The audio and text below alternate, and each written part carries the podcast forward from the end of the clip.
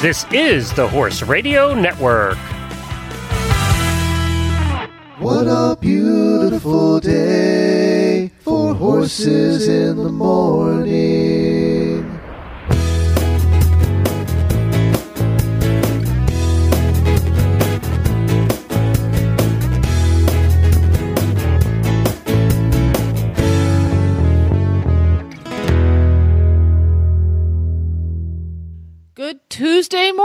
Everybody. This is Coach Jen from Ocala, Florida. And Christy Landwehr from Aurora, Colorado. And you are listening to Horses in the Morning on the Horse Radio Network for this March 20th, episode 1896. This episode is brought to you by the Certified Horsemanship Association. Good morning, Horse World. Houston, we have a problem. Ability equals skill plus knowledge.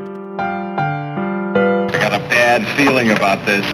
Here's a safety tip for you from the Certified Horsemanship Association. Missed it by that much. How can I change this to make it better the next time? Help you, I can. Yes. Time for Training Tuesday on Horses in the Morning with the Certified Horsemanship Association. Welcome back, Christy. Christy is here the third Tuesday of every month, and uh, she's back again with all sorts of interesting and helpful information. How are you doing? Thanks, Coach Jen. I'm doing fine. I love training Tuesdays. It's one of the most fun parts of my job.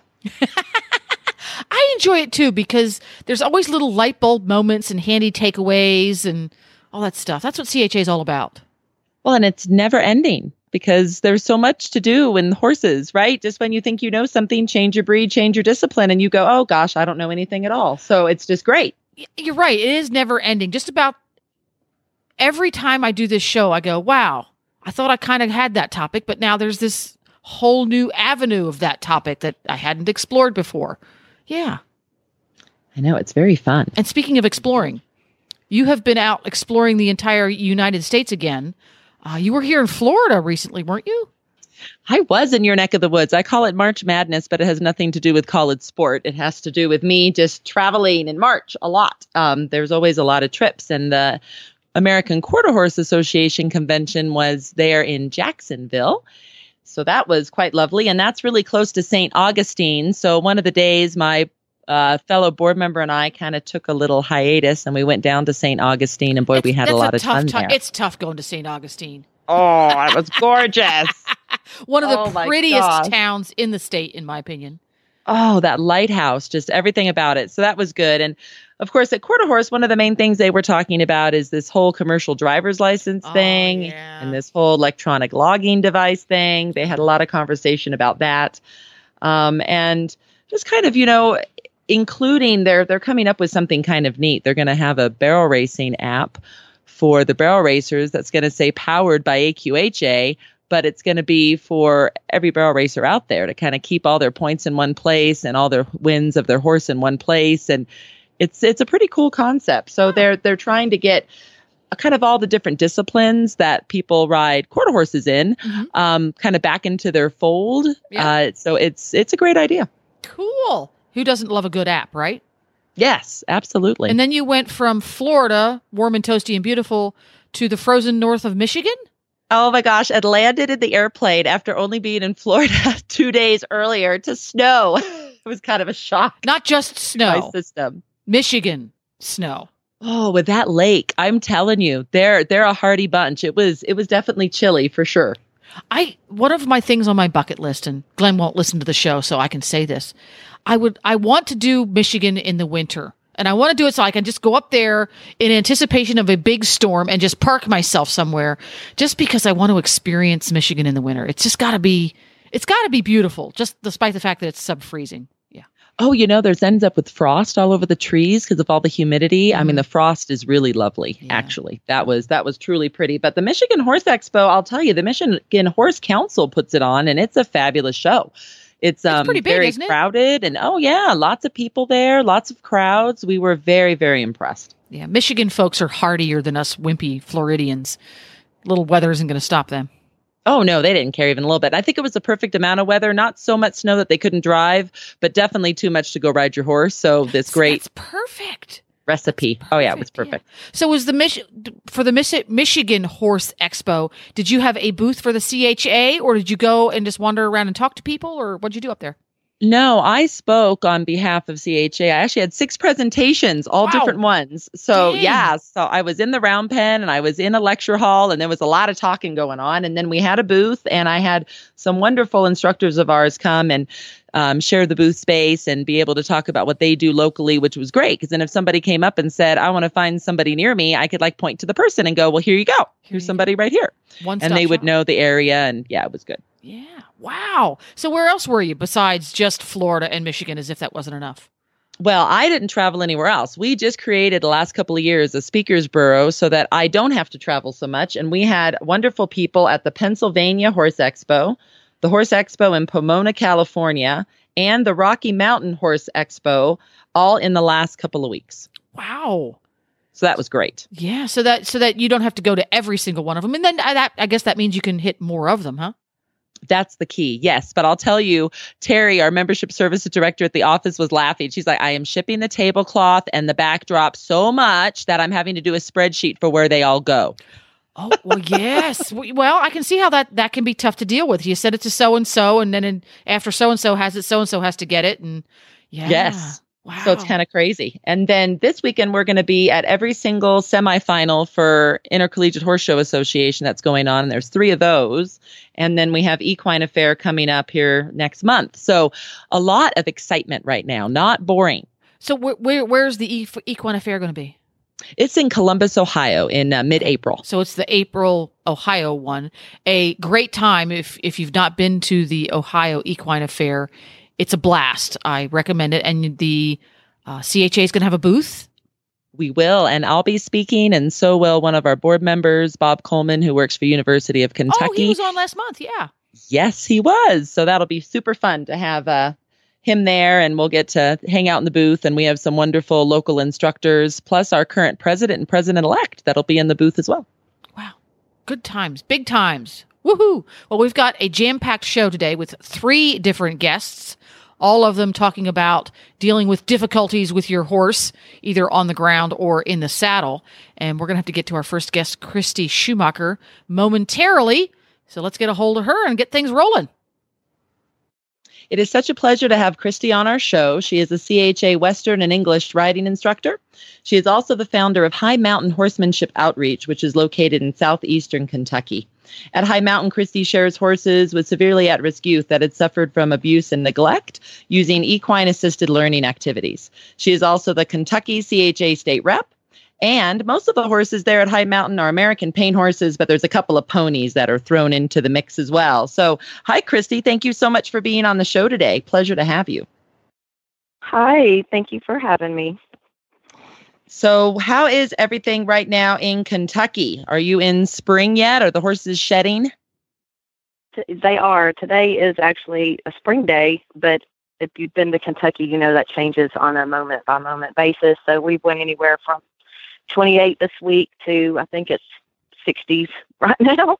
Um, so it's been a lot of up and down, but they're definitely getting pretty itchy and shedding out.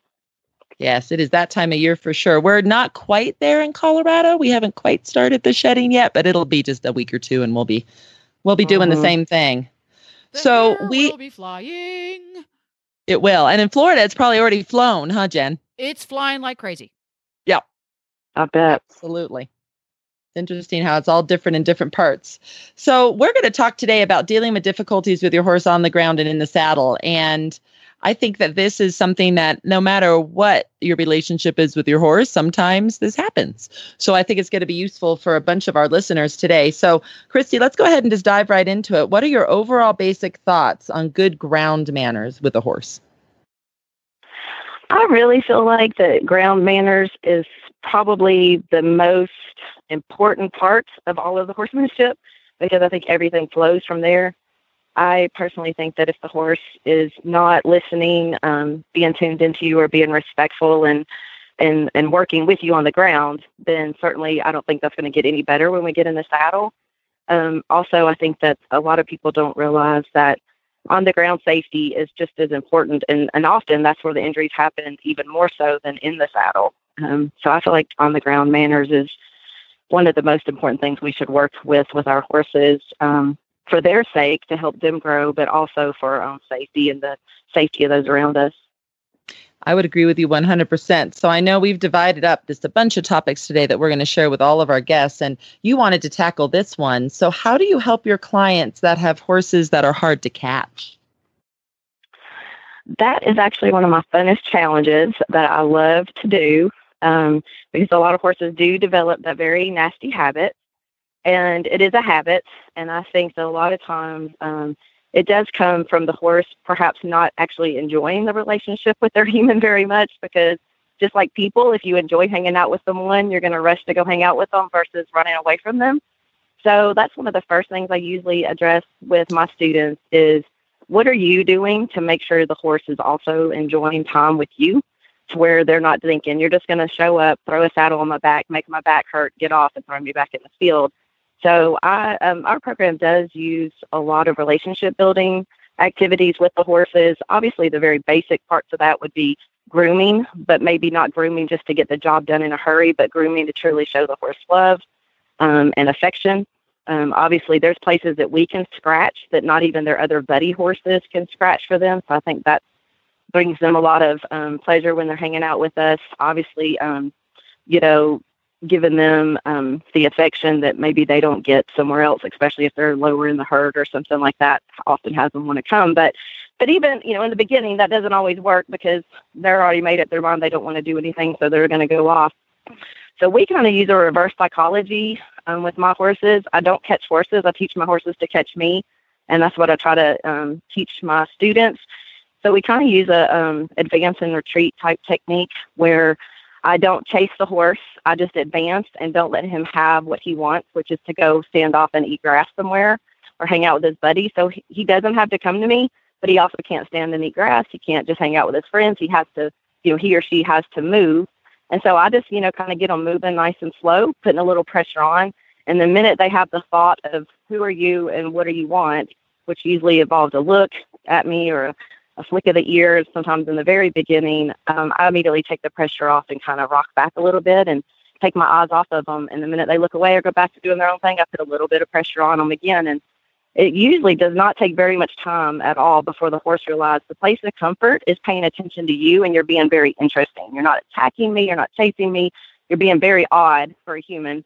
And so a lot of times that gets kind of creates what we often refer to as the draw, where the horse is kind of drawn more to you because you're acting non-predatorial. And so we do a lot of that advanced retreat and get that horse to where they're looking at us and eventually it's take a step towards me and, and eventually getting that closer thing. And they see that it's not just like, I'm going to come and grab you and get what I want. And then once I do, you know, get where the horse is coming to us, because usually again, by the time it's done, they're actually, I'm backing away and the horse is following. Then that's when we can introduce a lot of that affection um, and, and love to where the horse goes, oh, wow, you're actually kind of cool to hang out with.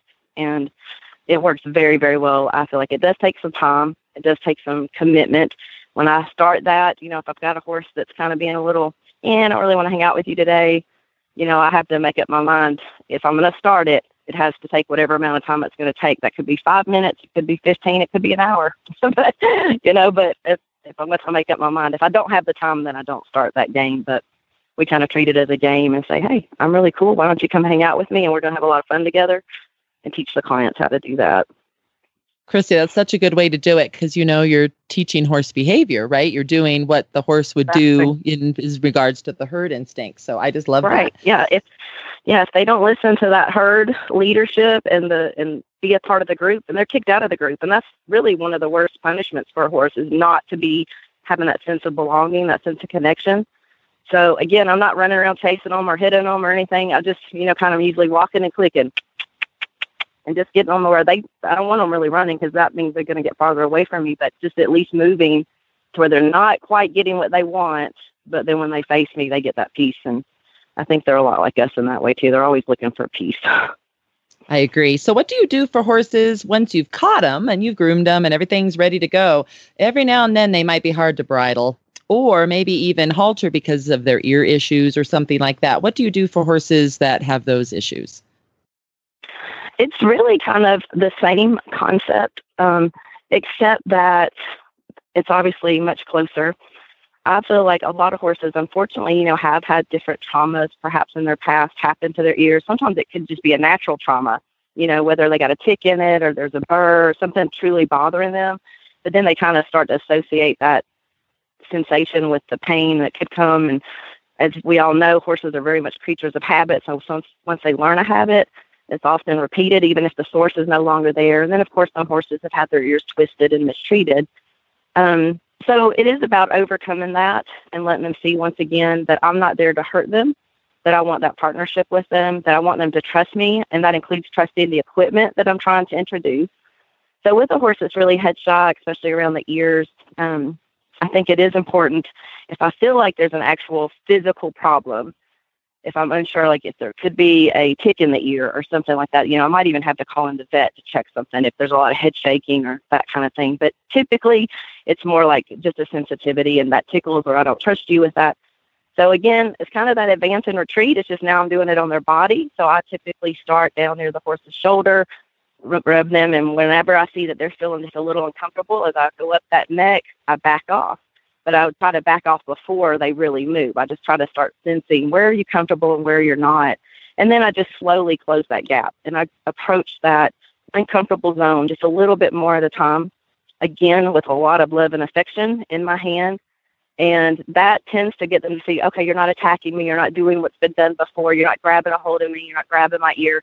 And eventually, I'm also trying to ask them just to stay very calm. So if I start seeing them throw their head up, I'm just going to kind of leave my hand there till they completely calm down and then take it away because we don't want to reward the wrong behavior, which is flinging away from me. So I try to take it pretty slow.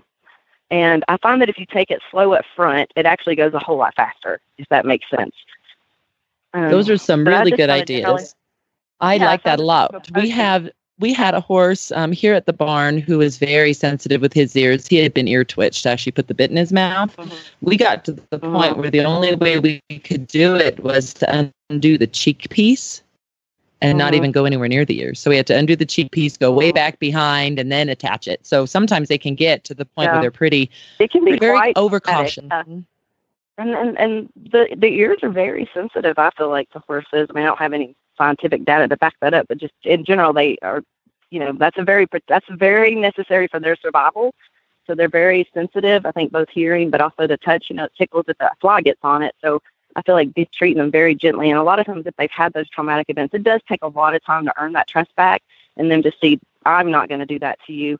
And then even with the bridling, what I've um, started incorporating a little bit is again reward. Um, this sometimes goes a little against one of our CHA rules, but um, I do use treats as a reward system sometimes. But very much, my horses absolutely must be being very polite and not snatching treats out of my hand or begging or nudging or any of those kind of things. But we do use positive reinforcement. That could also be you know some of the clicker training that some people use or even sometimes just the just the affection is enough of a reward but um, even getting that horse to where they want to lick the bit um, and uh, introducing the bit because a lot of times that's the first major thing before I even try to put it over their ears. And then, but the horse really does have to get where they're really relaxed, where that hand can be up and between those ears and just rubbing on them and loving on them. And then eventually introducing the leather of the, the bridle. And then usually if you take the time, you know, they do settle down quite a bit. And, um, if they're not, if they're getting worse, then it might be time to call in somebody who professionally trains to help with that. So what? Let's go ahead and move on, just in interest of time. Um, what are your overall thoughts on what determines good mounted manners? I think the same things in my mind that are good ground manners are good mounted manners. I want the horse when I'm leading to be partnered next to me I want to be able to see their communication center, which is their head, and the different people have different ways of leading. I tend to lead with the horse beside me, um, where I can see his head, but I'm lined up with the side of his neck. But I can see his head and see his communication. That also keeps me where I won't get ran over because if he bolts or something, he's going to run past me. But I like that connection to where the horse is not trying to rush past me, not lollygagging behind me, and just generally being cooperative um, you know, moving off my pressure on the ground. And so when we get in the saddle, that's really the same thing I'm looking for. I want a horse that wants to be with me, I want a horse that wants to stay connected to me, not rush ahead or fall back. You know, I don't want one that I got to kick the whole way to keep it going, and I don't want one that's rushing ahead of me trying to leave. And certainly don't want to get into any of the really bad things like bucking, rearing, or bolting. But um, you know, I want that partnership with that horse, and I think that that starts from the moment I'm putting the saddle on and mounting up. Is that horse staying calm? Is he standing still? Is he very accepting and almost, you know, looking forward to me riding him? And if I'm seeing a lot of jittery and silly stuff going on, I'm not getting on. I'm I'm too old and fragile anymore. I'm not. I'm not. I don't like to hit the dirt. It's just not fun. so, um, some people may like that, but I don't think many of us in CHA do. So, I really try to make sure that those same manners are, um, you know, that they're being respectful. Again, moving off the pressure. If they're moving off the pressure on the ground, they certainly should be moving off the pressure of my leg and my and my hands on the reins and and things gently.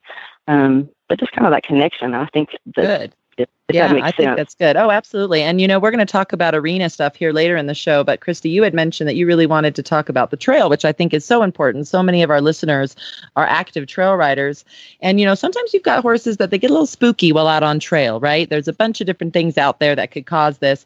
What are some ways that you work with a spooky horse while out on trail? Well, um, I absolutely always um, get a kick. I mean, I have I trail ride. I have lots of friends who trail ride, and um, and a lot of people go, "Oh, I just trail ride my horses." and actually, I think that it's probably one of the most dangerous things you can do with a horse is to go on a trail ride. I mean, an arena is a very controlled environment. You know, you're not going to have any turkey jump out of the bushes. You're not going to have any deer bolts. You're not going to have skunks or snakes or beehives or any of those things that we encounter out on the trail you know, even things like mailboxes and and raincoats. That just doesn't exist in the arena. So I often feel like that the trail riders are probably some of the bravest, and um, and the horses need to really be some of the best trained because they're out totally encountering nature. So one of the things that we do a lot at our program is we do a lot of, of prep ahead of time before hitting the trail. I do a lot of um, introducing my horses to odd, weird things and we actually have an obstacle course on our farm that we utilize with some little footbridges, mailboxes, tarps, swinging vine things, you know, a lot of variety to where they can kind of encounter that a little bit in a slightly more controlled environment. Often we even start that on the ground and then in the saddle and and earn that respect and trust from them that they see, okay, these weird, scary things are not going to hurt me. Our horses um, are very different than those in the wild. The horses in the wild grow up running across rivers and creeks and up mountains and past things, but they don't, you know, even the wild horses don't grow up around mailboxes, which is can be one of the scariest things in the universe to a horse. Um, and stuff. And so I think just introducing them to odd shapes because typically they're in a nice green pasture. Typically it doesn't even have trees, you know, maybe a running shed, a few trees, but how often are we introducing them to water? How often are they stepping in mud puddles? How often are we letting things flap around them? And so we do that in a controlled environment and then that way they're a little more prepped mentally um, and emotionally when they head out on the trail. So I try to introduce them and desensitize them to as many of those things as I can. But then certainly when we're out there, you know, you're always going to encounter something. You can't, I can't catch a turkey and keep it in my field to train my horses with. So it's more of that horse really developing the trust with me that when I say stop and stand, let's face this and just say, you know, and I have to control my breathing. That is so important for people to understand. If you get heightened and start holding your breath and clench up, I guarantee the horse is going to do the same thing. And he is going to probably not stay clenched very long. He's going to probably take off with or without you. Feel like breathing um, when we're out on the trail, nice, calm breath. If my horse gets jittery or I and myself getting maybe a little more nervous, I actually will hum a tune. Even something as simple as row, row, row your boat, you know, can kind of get you breathing better and help you relax, and that helps the horse relax. Anytime I see something that I think could suddenly catch their attention. I may even try to direct their attention toward it to where they see it instead of it suddenly startling them. But of course, out on the trail, you can't prep for everything. So I think the breathing, staying calm, and training ourselves to be emotionally stable for our horse is is really really important when we're headed out on the trail. Christy, those are super ideas. I'll tell you, um, I grew up in Southern California. We had to share all the trails with mountain bikes. And so I actually mm-hmm. had my boyfriend at the time uh, take his mountain bike out and go. And I basically chased him on the mountain bike with my horse so that my horse could be the mm-hmm. chaser mm-hmm. and not the chasee. So, yeah, the things we right. do to desensitize our horses. So I love all of these ideas. So tell me, Christy, yeah, um, what are the best ways to find you? How can people locate you there in Kentucky? Probably the best way is to um, either via the internet. We do have a website. It's www.thehigh and so that's T H E H I G H mountain.com. We also are on Facebook at High Mountain Horsemanship Academy and High Mountain Horsemanship Outreach. So um, both of those are really pretty good ways to get a hold of us, and it's got all my contact information, phone numbers, all that kind of email stuff is on both of those locations. Super. And of course, anybody listening, any of our instructors that are CHA members, you can also find them on our website at cha.horse too. So, Christy, thank you so much for being on today. We really appreciate it. Thank you for having me. Thanks a bunch, Christy. Well, we're just going through them fast and furious here today. I've already got our next guest on the line. It is a pleasure to have Tara Reimer on our show next. She has always been involved with horses, whether training, driving, riding, or showing. Together with her husband and her two newly adopted sons, they own and operate Cloud Nine Ranch near Steinbach, Manitoba, where she spends most of her time teaching Western and English, vaulting, facilitating equine assisted learning as well as training horses, judging shows, and giving clinics. She is a CHA clinic instructor for us and our Region 2 director. And in 2013, she was awarded as our instructor of the year. And just recently, her horse, Arnie, who's um, an American quarter horse, was awarded CHA School Horse of the Year. She also um, enjoys the challenge of preparing young horses for futurities. Hello, Tara. Welcome to the show. Hi, Christy. I'm pleased to be here.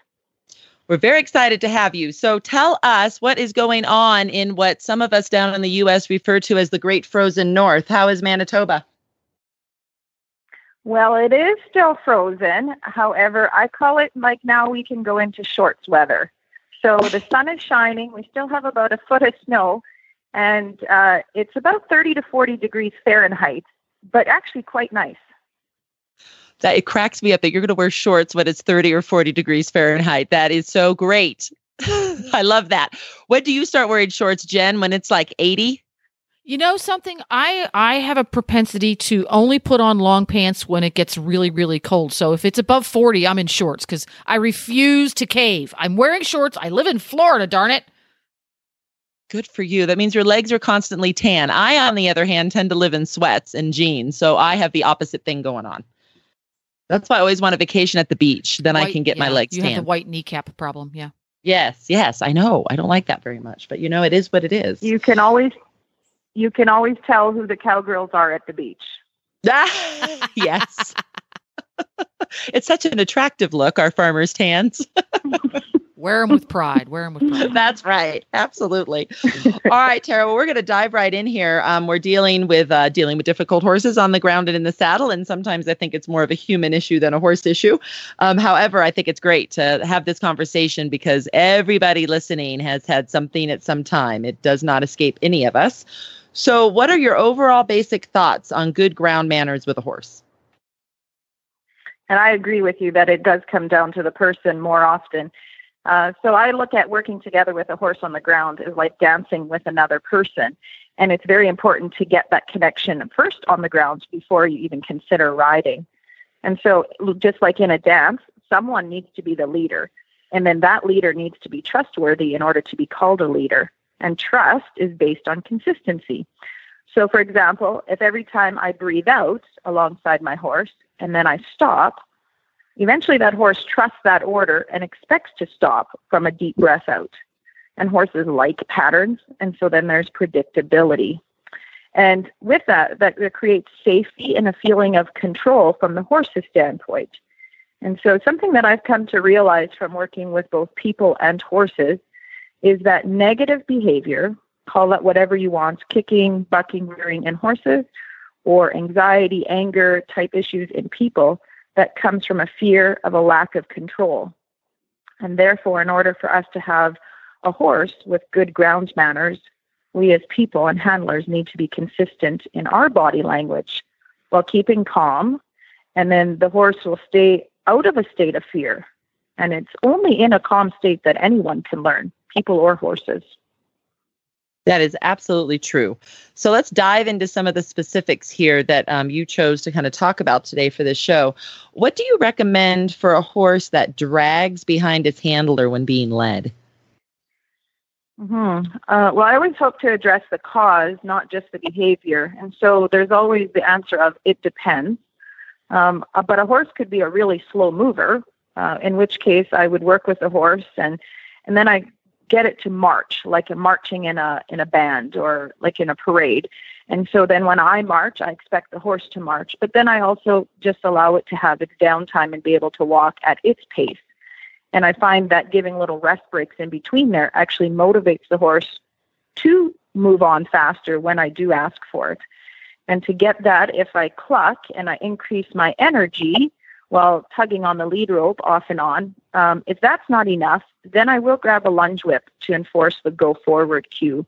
Uh, but when you're doing that, a common mistake that I see with people is that they start twisting their bodies, which actually then is not giving the go forward cue like you were before, which is confusing to, to the horse.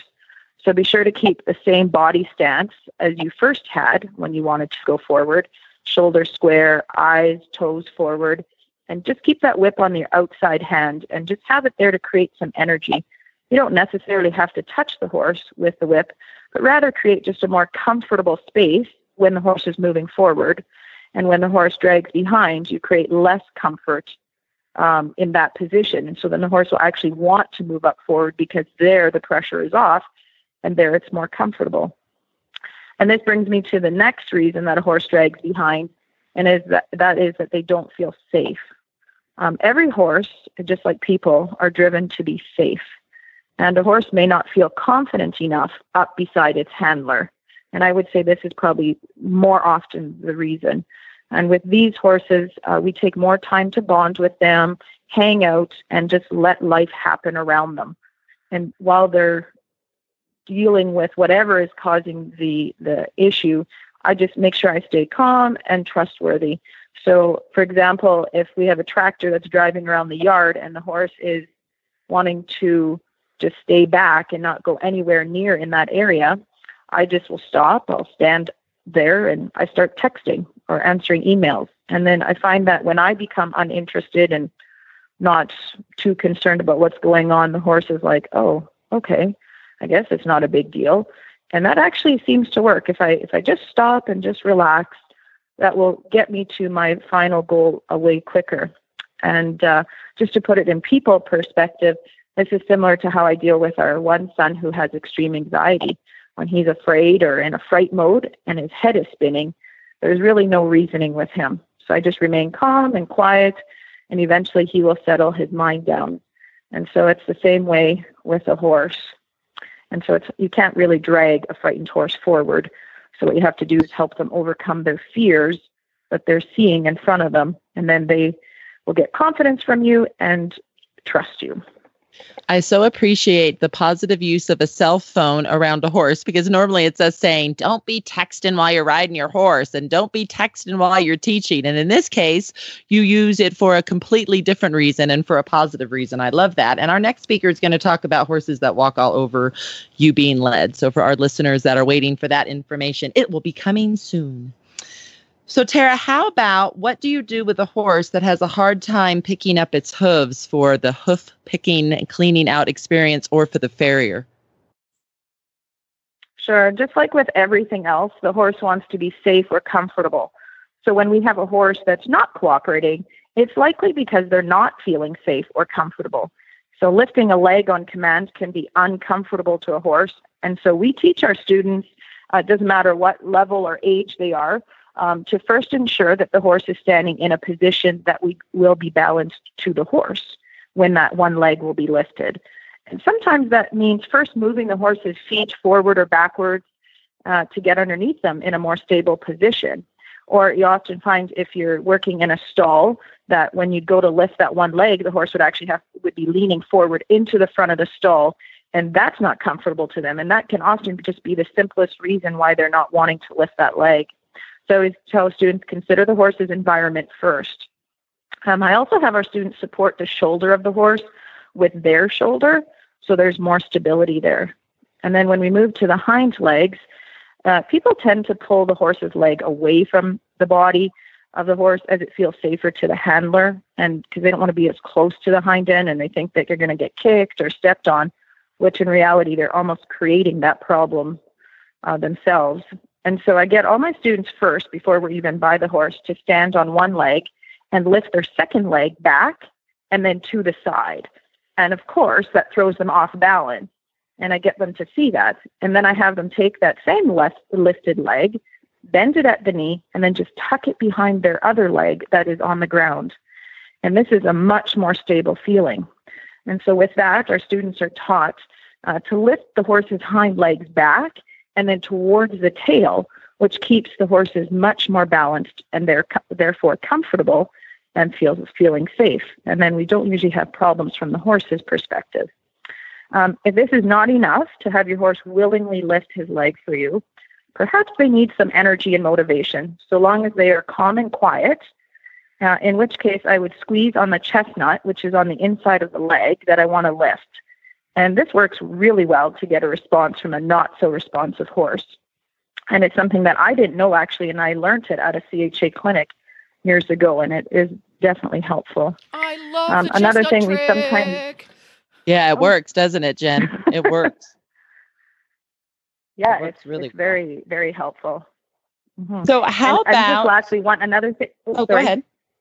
Go ahead, Tara. You're fine. No. Oh, um, another thing that we sometimes do, especially with foals, is use a soft cotton rope that's gently twisted around the pattern, uh, pastern. And we're able to stay safe while we're asking for that leg, at the same time, able to better use our body to stabilize the horse. Because sometimes uh, it is the out of balance feeling that makes the horses anxious and not willing to cooperate with us. So I always say go back to the horse uh, that they're not feeling safe as the reason for the behavior. I think horses are amazing. They're flight animals, and we do things like pick up one of their feet, and they let us do it. So definitely some training involved there when you're working with young ones. But I think that that's just great talking about the safety aspect of that. So one more thing on the ground before we get on into gra- uh, mounted manners. How about a handler that has trouble getting um, his or her horse to lunge? What do you do about that? Well, and I've we don't lunge our lesson horses so much once they're aged. Um, but we I do show a lot of yearlings, and each year I have new ones to show, of course, for competitions. And so I've come across a lot of different horses, and and then any horse that comes in for training, we we do work with them in that way as well. Um, and I have found that less is better. Um, keep it real simple, and allow that horse time to read your body language and learn the correct response. Don't overflood them with uh, movement and, maneuvers and cues that they don't really know what is going on and just chasing them. Uh, that that doesn't seem to go anywhere. That's uh, good. we don't use a round pen here. Uh, we don't use a round here, pen here, but we rather start with just a lead rope and then eventually build the horse's confidence enough to move out uh, into a larger circle with a lunge line.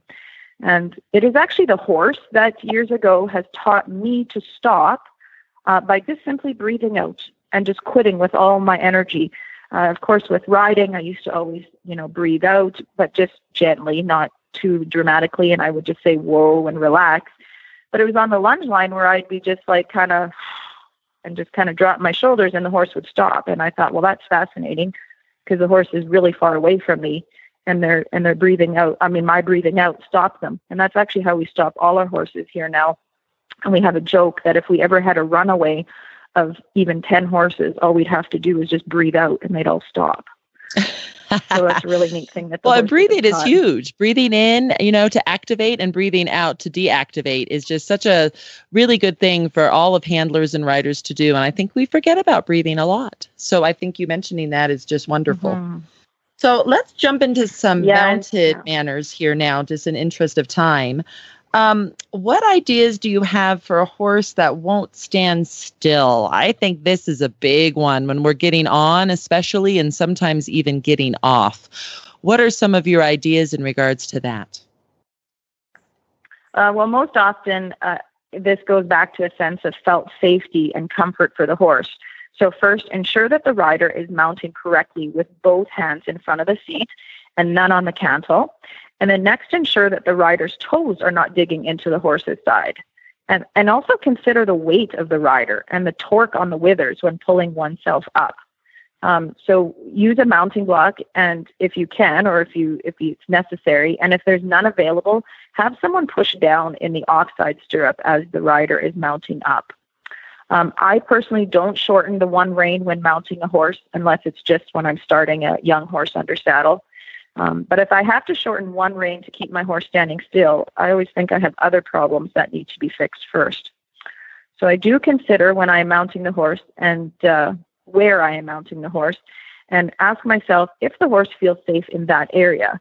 It could be where there's doors that open unexpectedly, or reflections of a mirror, or their view of vehicles that are driving in and out. And that could be causing some um, movement. Uh, even then, a horse may still move away during mounting. And then I think it is because they associate the ride itself with being uncomfortable. And this is something we occasionally see with horses that are first being trained under saddle. Um, on those days, we then do groundwork only, or maybe we get on and off repeatedly to break the pattern, or we get on the right side if you can. Um, by the way, I always get on the left side of my horses and off on the right side in an effort to keep the things evened out for them and to not overbuild muscles on one side. And it's actually helped. Um, your horse could also be sore, and I highly recommend getting body work on them uh, to alleviate the pain. And the longer you leave a horse that's feeling pain, the harder it becomes to show them that that activity will not cause them any more pain. And then there are the horses who move and we can't figure out why. And with these, we use a crop in our right hand, just placed along the horse's right shoulder or rib cage while mounting from a mounting block. And the idea is to make their movement away from us less comfortable than standing for us when being mounted. And so you just look for patterns in your horses and pay attention to their body language as they are speaking to us. We just need to listen. I think that's great. I love the idea of mounting and dismounting from both sides, or like you said, mounting from one, dismounting from the other, because you're absolutely right. We can sore our horses back on one side only. There's so many things we can do, and we do everything left side only. And you never know in an emergency situation when you might have to mount and dismount from the other side. So, and I'll tell you, for those of you that have never tried mounting and dismounting from the right side, you are going to feel like you have no idea how to ride a horse the first time you do it because the muscle memory is so mm-hmm. ingrained in us that it's just it, it's a crazy thing. Everyone, I want I want everyone to try this. That is an auditor here on Horses in the Morning. All auditors try this, and please film it and post it on our page. Thank you. Great idea. Because we're all going to chuckle. Yeah. yes. Great idea. Because sometimes it's hard for you, and sometimes the horse says no thank you too. They're not used to seeing you out of that eye do that maneuver, right? So, so many things with that one. That's really good information. So, how about this? Um, I have a horse like this, and I just use him as a horse that we teach people how to handle this. Uh, but he loves kicking out to the leg, especially when we go to ask for canter. He's like, I don't really want a canter. Bam, he's going to kick out to the leg. And all the time the riders go, he's bucking. I'm like, no, he's not. He's kicking out to the leg with just one leg. He's saying no thank you to your leg. And he's refusing to go forward, really. So it's kind of a fascinating one, but I think it's very common. And I'd love to hear what your solutions are to that. For sure. And first of all, always ensure that your horse is not in pain, that we want to make sure that this behavior is not pain triggered. And once you've ruled that out, um, then just without realizing, the rider may be creating a pressure point when they move their leg. And this could also cause that fight response. And, and it is a fight response, in my opinion. Um, and so another reason is that this is simply a fight response from the horse to that pressure. In other horses that may move away from the pressure in fear as a flight response or seem to not respond in a fearful freeze response, this horse chooses to fight back against the pressure. And this may be the same horse that only loads into a trailer on their own terms when they are ready, otherwise pulling back and kicking out to the same cues that work with the flight response of horses. And that can be really frustrating if you don't realize the difference. Um, with the fight type horses, we try to make it their idea and try to keep the pressure off of them as much as possible as it is the pressure they are directly fighting. And this is a real tough horse to show as there's always pressure in the show ring and kicking out is an automatic disqualification. So you just got to consider where that horse is going to be used and how much they can handle. I agree wholeheartedly. So, how about a horse that is too fast or too slow in each gait, whether it's walk, jog, lope, or walk, trot, canter? What are your thoughts with a horse like that? Well, there's many reasons for this, starting with that the horse's natural movement is may, uh, maybe not suited to that discipline or event that they're being trained in. But assuming that that horse is bred and conformationally built for the task at hand, it is balance that you need to establish before rhythm. So I teach that first is balance, and that has to be with the horse and rider together, which is a talk show subject all on its own. Um, but ironically, I spoke about that in April of 2015 on the same show. Um, but once balance is achieved, you can work on rhythm and then steering. So, for example, when I went downhill skiing on the mountain, I was able to balance on the less steep slopes, thereby able to maintain rhythm and steer safely down the mountain. However, when I tried the steeper slopes, I certainly did not have the balance in the position that I needed for that steepness, and therefore I had no rhythm nor steering, which was evidenced by my starting at a comfortable pace, picking up speed, loss of control, and then falling into the powder snow along the sides multiple times. So a horse without rhythm is trying to first balance itself and rider as it maneuvers through corners and circles and over poles and through transitions. So go back to the basics. Give that horse the proper exercises to be able to be athletic enough to maintain balance while compensating for its rider through the different maneuvers. And there's lots of uh, jog trots exercises that you can do. And, and that's where I would spend a lot of the time working that horse. And don't ever be afraid to go back to the basics. Even if you're showing at a higher level, um, that is often where we need to go back and get that horse balanced again. Uh, again, make sure they're not sore, and then be able to progress from there. Very good. I love your example of the skiing and the falling in the powder multiple times. All been there, done that, ridden that train. That is just part of any sport that we do, right? And of course, horseback riding is a sport, and working with horses, of course, is very uh, much a sport. And when we get off and we're gasping for air, uh, depending on what we've just done, especially a lot of two point or whatever the case may be. So I love all those examples. So now this one, when I worked at the urban farm and it's an at-risk youth facility here in Denver, Colorado, we had a three strikes you're out rule with our horses that were donated to us. So if they um, let's say pulled back at the rail a bunch and we couldn't really fix that, or let's say that they uh, oh bucked, you know, and not kicked out the leg, but really bucked. We would after about three times say, well, they're not all right for this group riding lesson program, and we'd find a different home for them.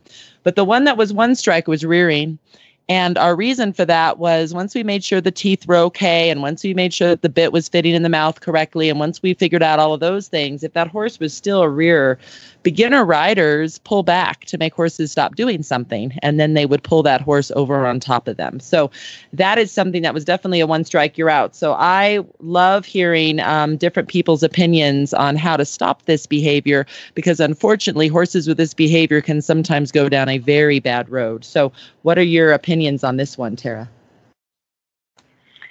And I agree with you. So we we don't have any horses in our lesson programs uh, that rear. I come across this more when we're training horses. Um, but rearing is really just another defense mechanism of the horse to express fear. So whether it's bucking, uh, rearing, pawing, kicking, um, those are all defense mechanisms that are natural.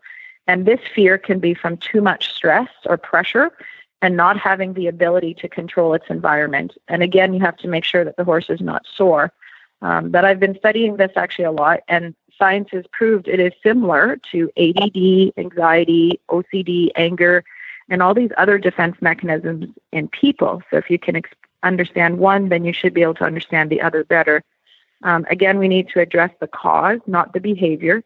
I've had horses rear being out of balance when new to being ridden and loping a tight corner. And that was because that maneuver made them feel uncomfortable and not safe.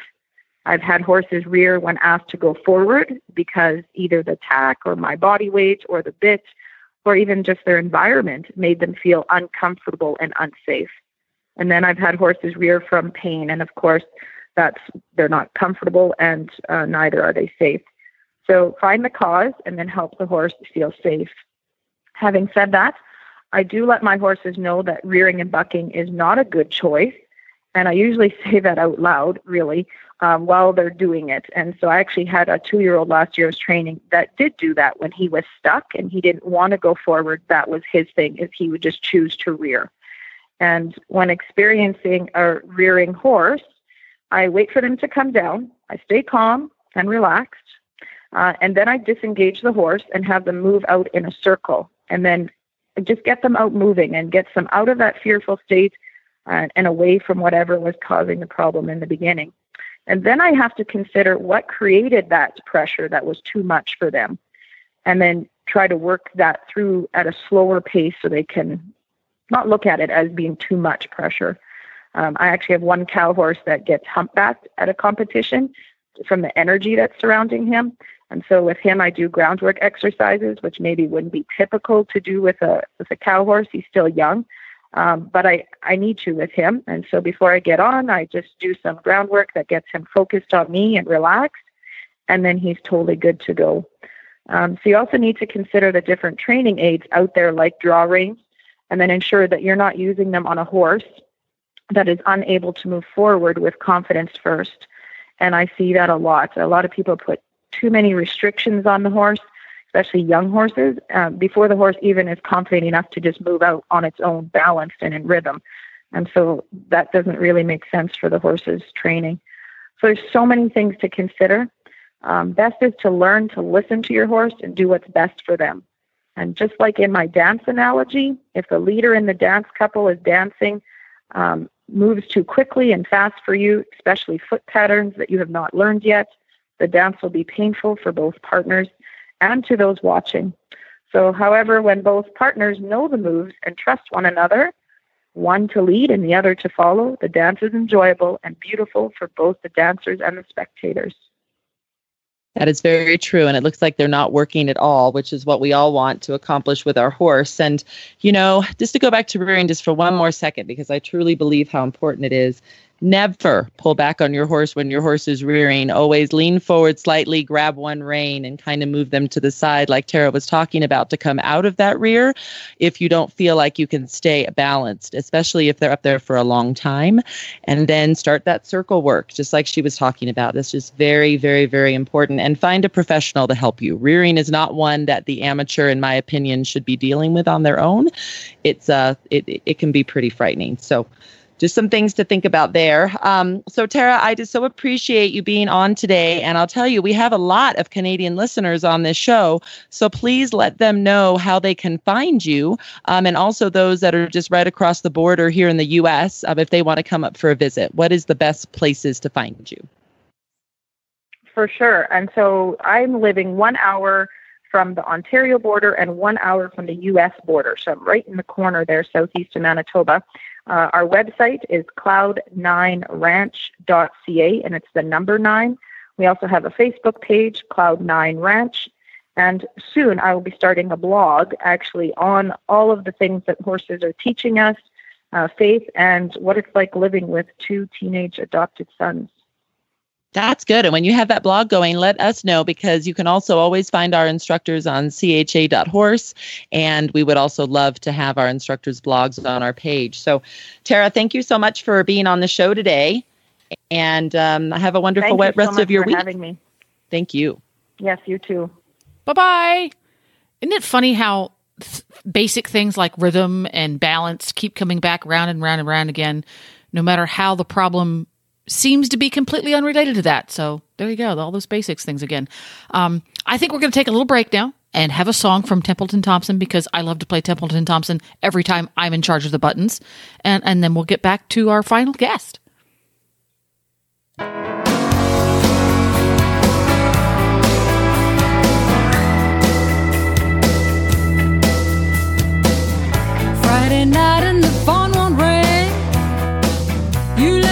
It so blue.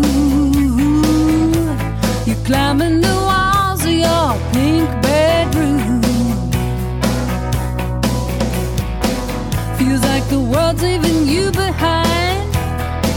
But girl, I got good news. There's a storybook ending.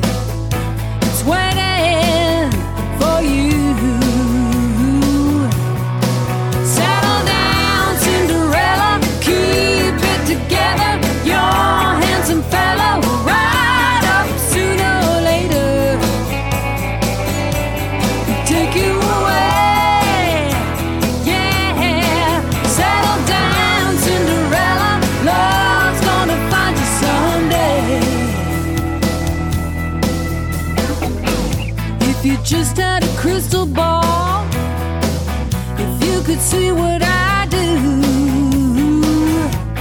you know it ain't nothing we ain't all been through. I cried those tears once upon a time. Yeah, I want those shoes. Little sister, just listen. Your wish is gonna come true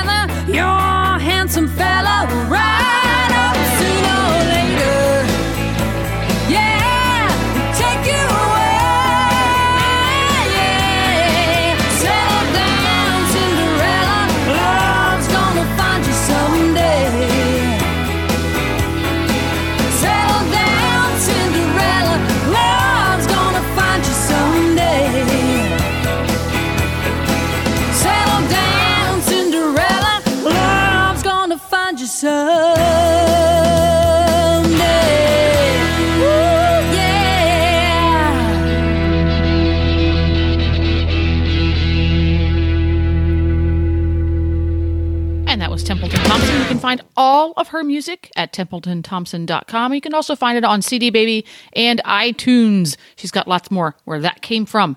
And I've got our next and final guest on the line, Christy. It is so great to have Dale Rudin up on our show next. She is a CHA certified riding instructor and also a trainer and a clinician. She is the founder of, and I love this, Unnatural Horsemanship, a mindful approach to the horse human relationship. Dale is also a founding member of Force Free Tennessee, which is an organization of positive animal training professionals. Her articles have been published in Young Rider, Horse Illustrated, and on horsechannel.com, and also in our CHA, the instructor uh, magazine and websites. Dale offers training, rehabilitation, instruction in equine behavior management and riding techniques. She's located in Middle Tennessee at her farm, Lyric Valley Ranch. So, for those of you that know Tennessee, it's in Santa Fe. So, hello, Dale. How are you today? I'm fabulous, Christy. I'm so happy to be here. Thank you for having me on. Well, we're so happy to have you back. I know you're on the show, but it's been a while, so it's always great to have people come back. We love that. So, how is I'm thrilled to be everything here. Going, like with weather and things in Tennessee? Do you have a lot of horse shedding going on right now, or not quite yet? Oh my gosh, yes. Um, can I say down the shirt, in the eyes? You know, we all we all know where the hair goes. so they're shedding, and um, you know they they're. I think they don't have any choice in the matter, but it can be very confusing from them because last week we had uh, an 80 degree day, maybe it was two weeks ago, and then we had uh, a 60 degree day, and then that night it snowed, and then it was in the 20s, and I mean, it, it literally, we don't know what to put on in the morning when we go outside, and I don't know if we're supposed to blanket the horses, shed the horses out. you know, it's hard to keep up. Yeah, all over the map. I know we're we're a little bit like that this time of year too here in Colorado. It's a little crazy. So, um, earlier one of our guests on the show um, talked about ground manners and talked about the horse that was very hard to kind of lead, was always dragging behind. So I just want to jump right in because I had explained earlier that our listeners probably have horses like that, but then also have the opposite: the horse that wants to walk all over us while being led and wants to rush and be in front of us. Can you just dive right in and let us know what some of your thoughts are and how to help our listeners that have that going on with their relationship with their horse? Absolutely. And that's such a frustrating thing to have happen and potentially dangerous because, of course, our horses are so much larger than we are. So we want to make sure that they have their space and they stay out of our space. It's um, something that I look at as, you know, the first question that I ask is why? Why is this horse walking all over the handler? Is the horse anxious? Is it confused? What's going on? So when a horse is responding well, I see that as a reflection of a good relationship with the horse where communication is clear, the horse is not being overloaded by his environment, the, the handler is relaxed. Um, sometimes the problem that we have between horses and handlers is the horse is looking for guidance, but the handler maybe feels insecure and uncomfortable and so is not helping the horse understand what what to do and can also be sending mixed messages. So maybe the horse is trying to respond, but the pressure from the lead that's supposed to be there to guide them never releases, or they feel the handler gripping on the lead, and that's causing the horse to feel more tense and less responsive. And you know, when a horse gets anxious, they kind of can do that blind, I'm just going over here thing, and it doesn't matter who's standing in the way. So it's a it's a problem that a lot of people have. Um, and my advice for people who have that going on with their horse is to set themselves up for success and set their horse up for success. So what that means is they're going to find a quiet time to work with their horse. So it's not a good idea to try to do this work during feeding time or five minutes before your horse gets his yummy bucket because he's going to be wound up and distracted. So you also want to make sure that you're in a quiet space and a safe place that maybe a little bit confined, maybe the horse's pasture or in a round pen, so that the horse doesn't have as many things going on around it, and you can walk walk the horse and work with the horse without other horses, you know, pestering or running around, that kind of a thing.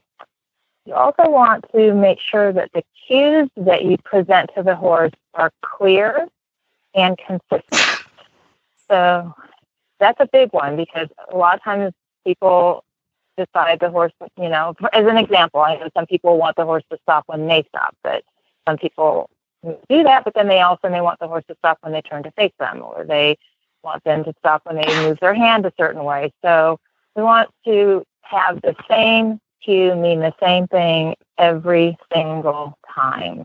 And if for some reason you have to change the cue, you want to make sure that you do that systematically so that the horse understands that the new cue means to stop or to move away or whatever it is that you're asking the horse to do. So when you have a horse that's running all over you, you want to set clear boundaries. You want to let the horse know that this is not a space that you're going to allow them to come into.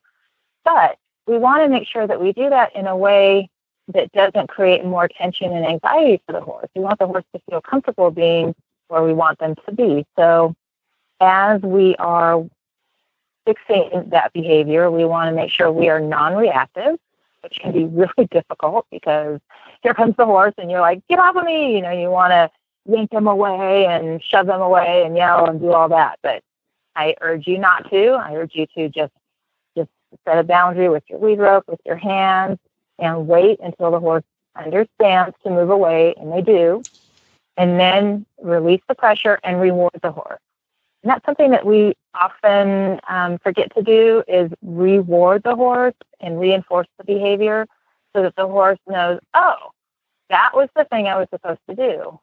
So what I do when a horse responds correctly to me is I, I'm like, yay, that was so good. I'm scratching them on the neck. That's you know something you can do to reward them.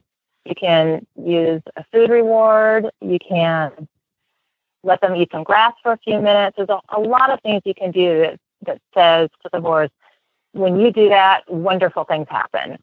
And that's a different approach than when you do the wrong thing, bad things happen. We just want to ignore the wrong thing because we don't want the horse to get scared or think that we're randomly attacking them because they probably won't understand what's going on um, or punishing them. So we just want to reward them for the correct thing and then calmly redirect them to where we want them to be when they're not when they're not there. We just want to keep moving them back to that space.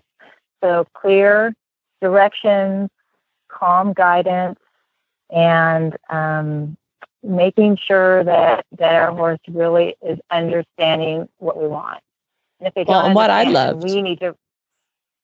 Oh. Yeah, I was just going to say what I love, Dale, about all that is that, you know, you're talking about it from different perspectives. So, one of the reasons why the horse could be running all over you is because you're making him claustrophobic by holding on too tight and holding up there by the halter instead of a good six to 12 inches away.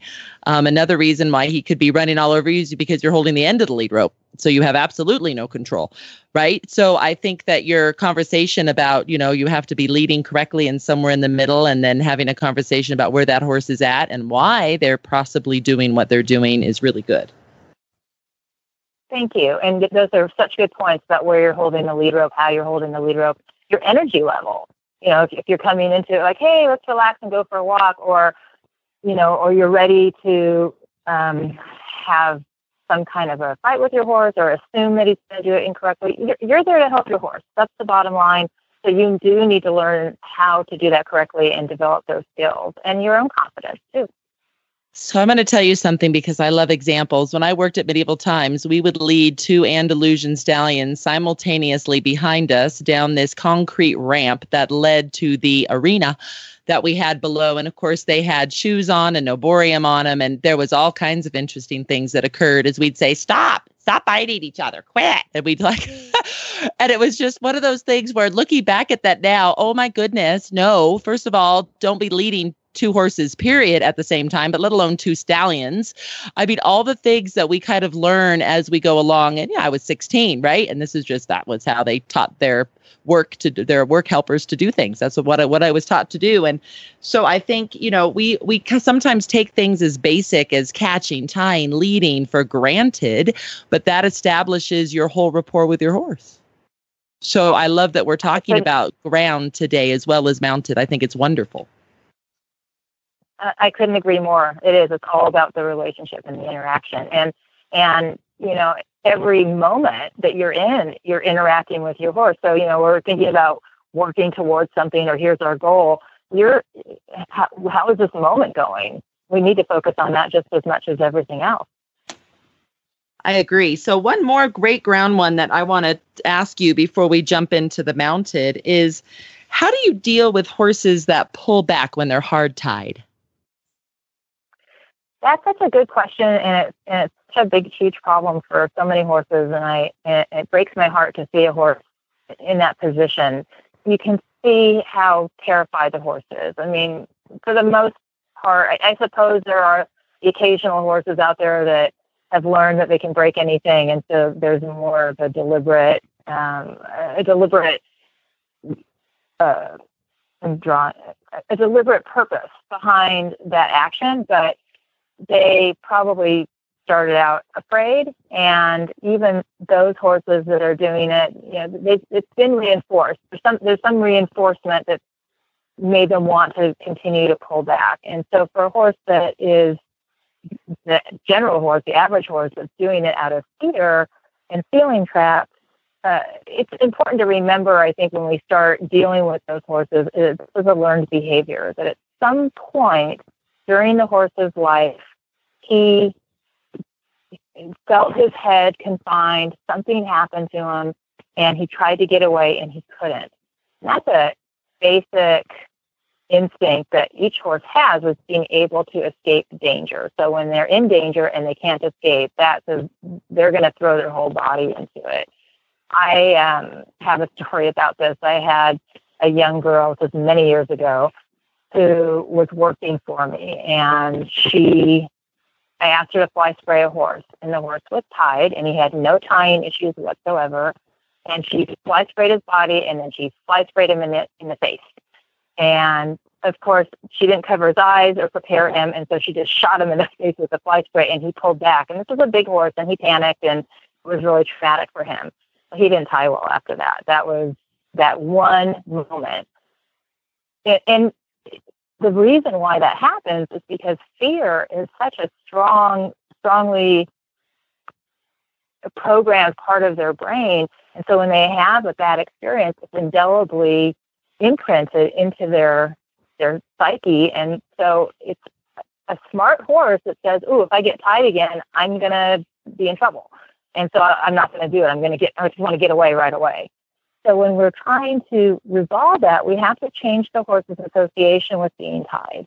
And we want to take this in baby steps. We want to teach the horse how to step forward when they feel light pressure.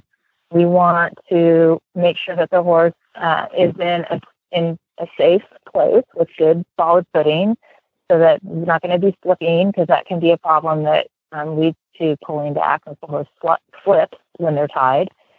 We want to really work on just general interactions and building confidence and relaxation in the horse. So if the horse is a nervous wreck all the time and then we tie him up, you can pretty much be guaranteed that it's not going to go well.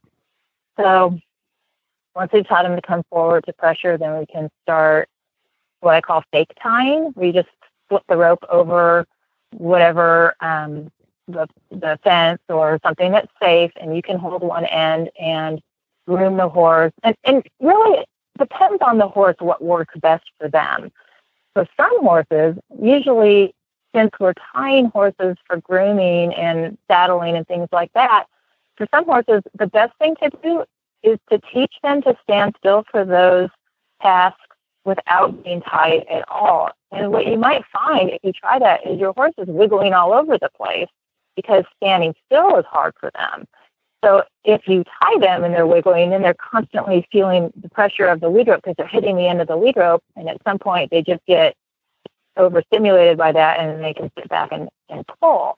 So if we can just teach them to stand tied quietly in an open space and then start moving them toward the fence and then start flipping the rope over the fence and then and then practice hard tying them. But I would hard tie with uh, a hay string, something that will break free so that the horse isn't getting that repetitive reinforcement of every time I'm tied, I'm trapped and I'm going to hurt myself. And if we want to break that pattern of behavior. So if they were to pull that they just break free and you're like, oh, look at you broke free. Isn't that nice? Let's come back over here and get some treats.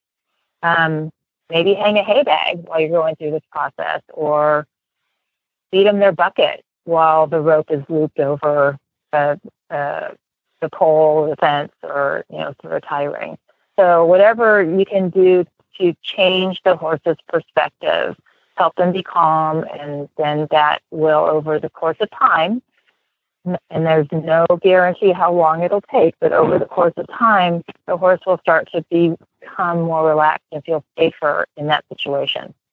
Love all of those ideas, Dale. And I just want to mention from a safety perspective of the human, when the horse pulls back, do not try to untie them you can lose digits that way. So just let the horse do its thing. And it's either going to break the lead rope. Um, hopefully, you've tied it to something that's solid. Otherwise, something could come up out of the ground. So hopefully, that doesn't happen to you.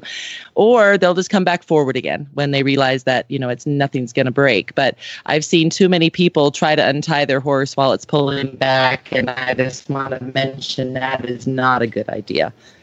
So thank you though for all these good ideas about what to do to kind of get them over that because you know sometimes to just have the, the lead rope looped, but then if we're somewhere at a horse show, you kind of have to tie it at the trailer because if they do get loose and run around the showgrounds, right, it's not like running them in of your gated home maybe where you are your gated boarding barn.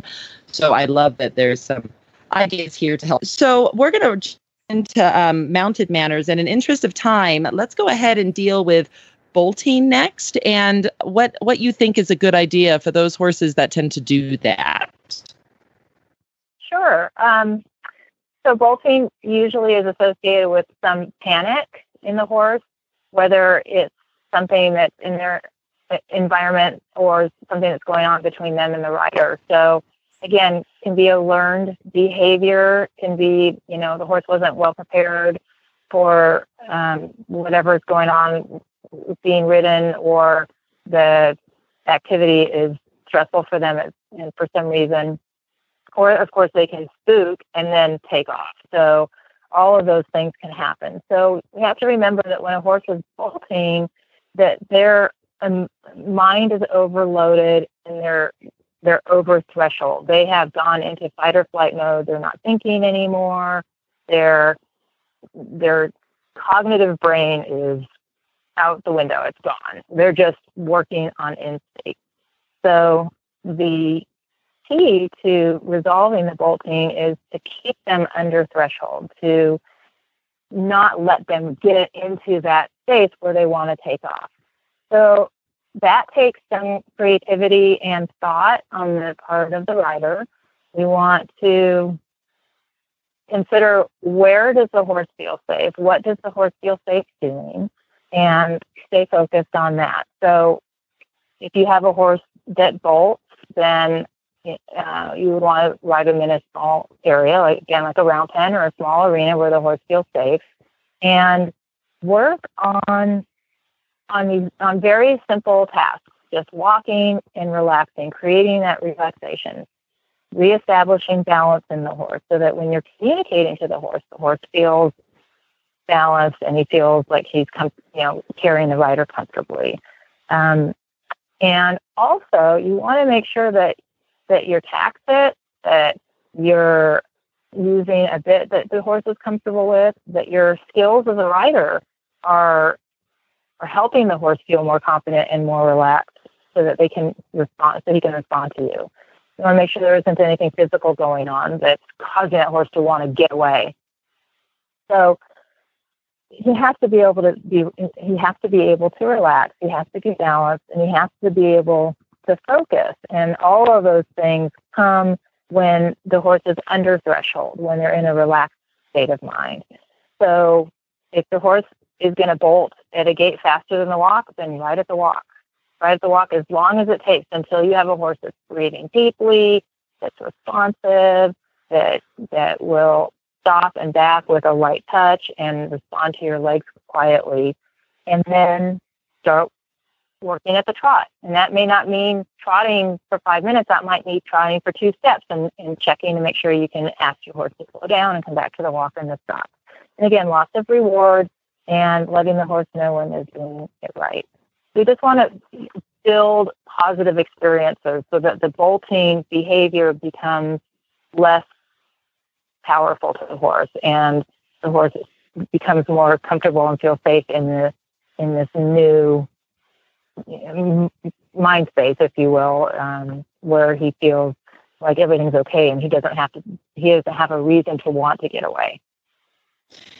Very good. So we're going to do one more on the mounted. Um, and I think one that is important is that people sometimes let their horses kind of ride around with their head up in the air. And that, of course, hollows out their back and over time can hurt their back and actually can cause some of the swaybacks we see to come quicker than just old age. And also, of course, when the horse's head is up, the endorphins are flying because they're looking for danger. Whereas when the horse's head is down, they're much calmer and they're in a calmer state of mind. So, what are some exercises that you recommend for um, the horse and the rider, the handler to do to help with that collection and with that headset carriage? Yeah, that's such a that's such a great question, and I I actually begin by not using the word collection because I think that confuses some people and they think they have to pull the horse together. So the first thing I teach my students is is what engagement is. And so we focus on asking the horse to take a nice long straight step with their hind feet directly under their body. And when we start there, then we have the forward motion that we need for the horse to, to develop the muscles that they're that are required to carry a rider comfortably and in a healthy way for the horse's body so that they're not doing those things that you're talking about, Christy, where they're hollowing their back and then they get into kissing spine disease and they have muscle pain and atrophy and tension and all that stuff. We don't want that to happen. And you know, some of the listeners might think, well, I just have a trail horse. This doesn't relate to me. But that is absolutely not true. Your trail horse is going over uneven terrain and carrying you and and just like any other horse doing any other job, jumping, reining, um, games, it, it doesn't matter. The horse has to have the strength to carry the rider. Otherwise, you do break the horse down. So that takes conditioning, and sometimes uh, starting that with horses that are already carrying themselves in that inverted frame on the ground. Uh, I might just hand walk the horse straight and work on keeping their head and their neck straight so that they're starting to develop their bodies evenly on both sides and start asking them to stretch their head and their neck down, which is going to start to lengthen those muscles and allow the horse to engage those muscles. And then as the horse is able to swing more with the, the hips and bring the pelvis underneath them, then they can start lifting in the back. But the back has to be comfortable and healthy for that to happen. So a lot of times just we just have to start really at square one on the ground. So I'll do those leading exercises. We'll do some work with um, what I call ground riding with a lunge line. We might do some long lining and then slowly work our way up to under saddle work. And when we get under saddle, then it's really important that, that when we're riding the horse, we're riding them in anatomical alignment so that all the vertebrae are lined up and the spine follows whatever track the horse is following, whether it's a straight line or a curved line. If it's a curved line, then from the poll to the tail, that horse's body should conform to that shape. The neck shouldn't be to the inside or the outside. It should be in alignment, right in between the shoulders. And that, again, is going to be the first step in developing the roundness that we want from the horse and allowing that engagement of the hind end.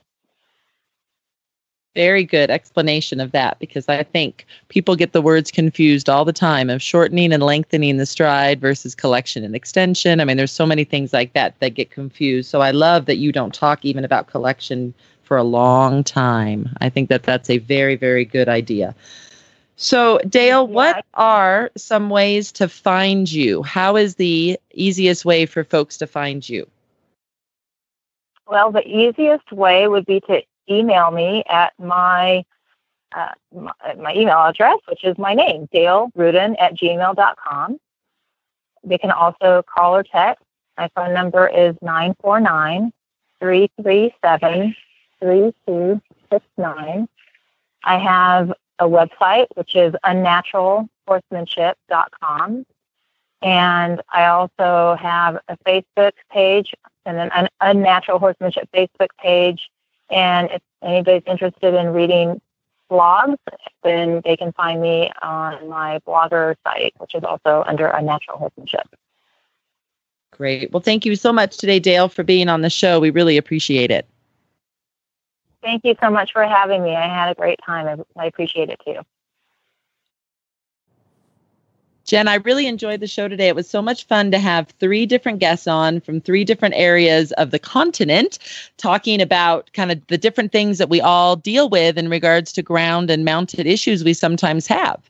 That was a lot of fun because it, it really hit on what I would call the biggies things that we're going to come across, whether we have one horse, 15 horses, professional, amateur, beginner, advanced.